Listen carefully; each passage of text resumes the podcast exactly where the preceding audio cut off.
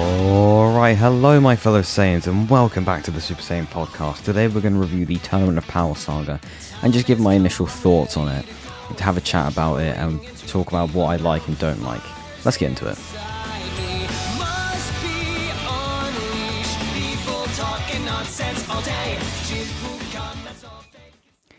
Alright, let, us get straight into it. Starting with the first thing that I'm going to talk about is the characters and some scenes which revolve around certain characters, certain fight scenes, but there's one thing that I want to quickly discuss is Goku's Ultra Instinct time. Now, everyone knows, well, not everyone, but most people know that the Tournament of Power was set for a space of 48 minutes long, and Goku went Ultra Instinct in a general retrospect three whole times in the space of 48 minutes now.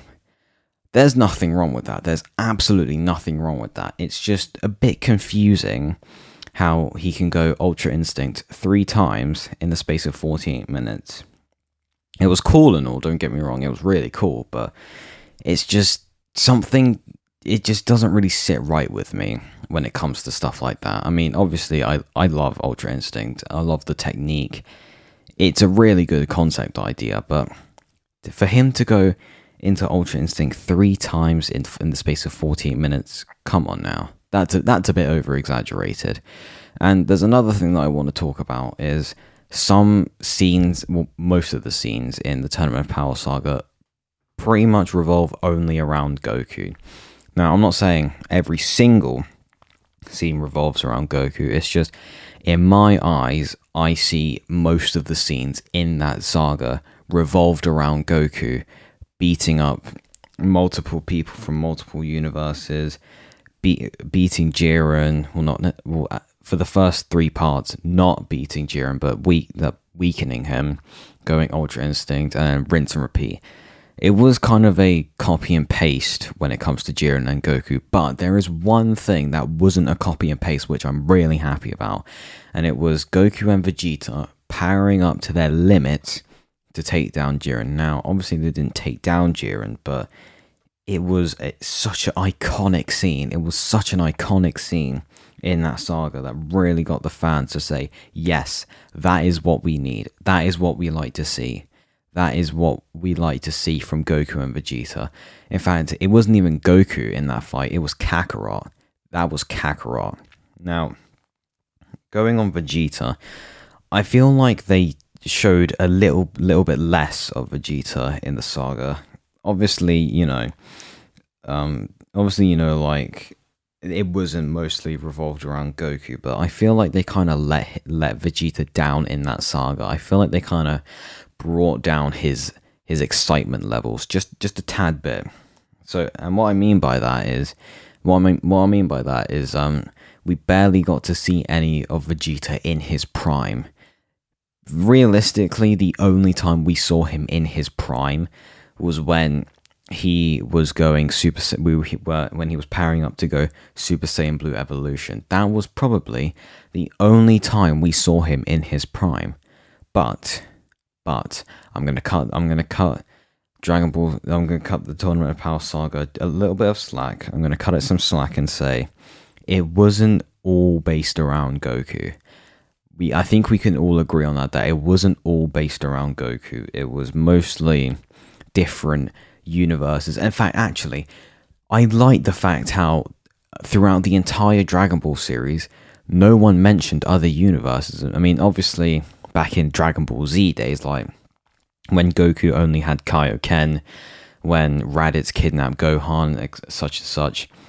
I'm surprised that no one actually mentioned other universes it was mostly the revolving around oh who's going to be the the legendary Super Saiyan warrior first, who's going to be this, who's going to have the strongest power.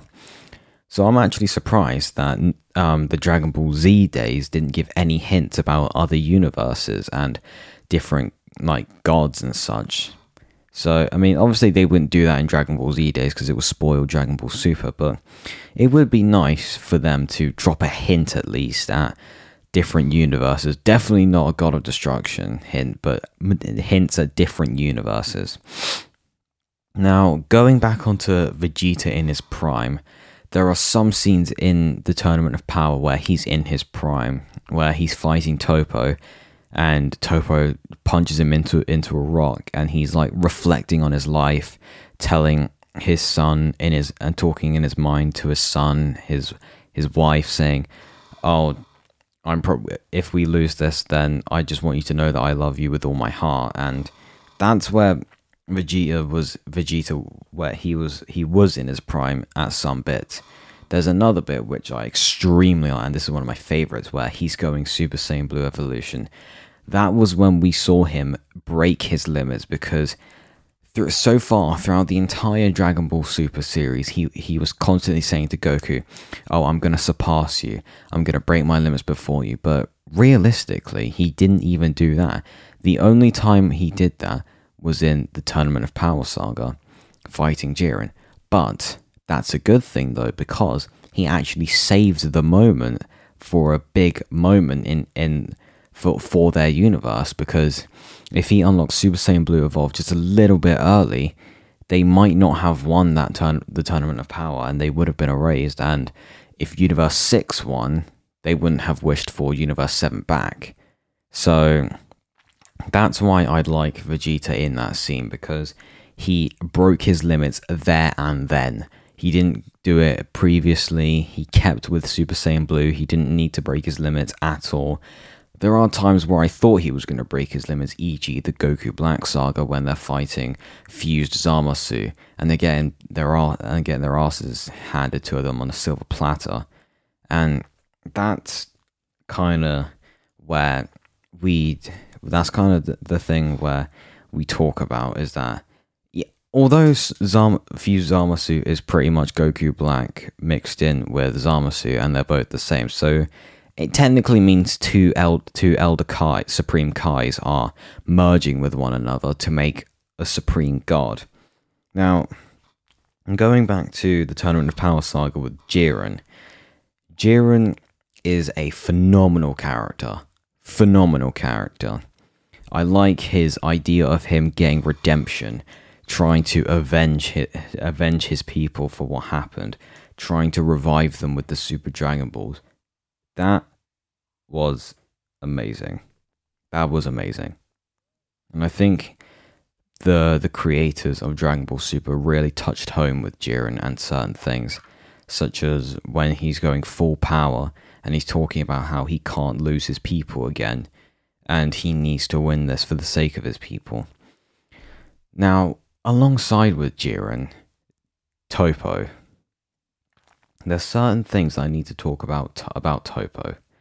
Number one, we didn't get a backstory for how he got his God of Destruction form. Now, going back on Jiren, we got a backstory on how his people died, and he was the only one left alive. But we didn't get a backstory on how Toppo managed to get his God of Destruction form, and I feel like they they should. I feel like um they should have done that, where they should have said, right, we need to make a backstory on how Toppo got his God of Destruction form, who he trained with, how much how how much time did he put training to get the form, did he use it often before the Tournament of Power? You know, like I feel like we needed to get more of that. Um, with Dyspo, Dyspo was a sick character. I feel like we should have got another backstory on him. Uh, if you're wondering what I'm talking about by backstory, I mean, um, if you've watched the Dragon Ball, if you watch the Tournament of Power saga again, you'll know that Jiren has a flashback to when his village people died and how he was the only one left alive, like I said. So that that's what I mean by backstory, and that's what I mean by we should see more of Toppo's um, backstory and how he got the God of Destruction form in when before the Tournament of Power. Now, going on to going on to different characters, starting off with Kefla. Kefla is is pretty much like the girl version of Vegito. Massive ego, hella cockiness, pretty much all out str- strength, you know. But when I first saw K- Kale and Caulifla fuse, I was like, that's cheating. Surely that's cheating. But they allowed fusion, and I honestly don't see why Vegeta and Goku didn't fuse into either Gogeta or Vegito. I mean, for some reason, in the Dragon Ball Super Broly movie, they act like they haven't fused before, but if you revisit Dragon Ball Z, Z times, you'll know that when Goku and Vegeta are in hell fighting, fighting Janemba with Pikkon, you'll know that they fused to take him down. So I feel like they should have fused into Vegito to take down both Kefla and Jiren. That would have made the fight much more easier and easier for Universe 7 to win.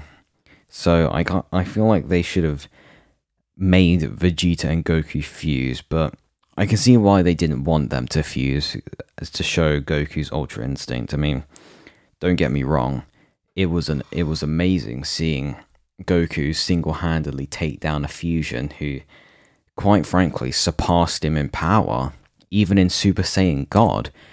Now, it was really shocking to see Goku in Super Saiyan God get taken down by a fusion.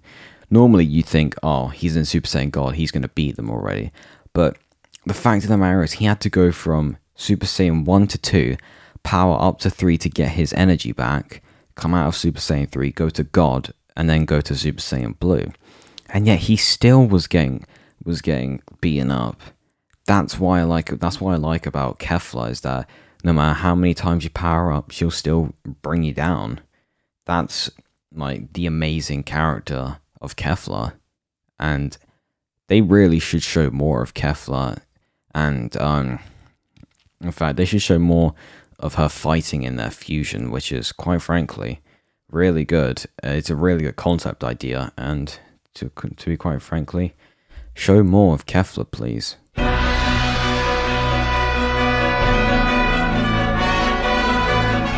Well, I think we've discussed everything so so far about the Tournament of Power saga. In the next episode next week, we might review the Goku Black saga because I've got some good thoughts about that one. Gonna gonna review it, gonna give my initial thoughts, and all out just give my overall opinion about it. Without further ado, I'll see you all in the Hyperbolic Time Chamber. Stay tuned.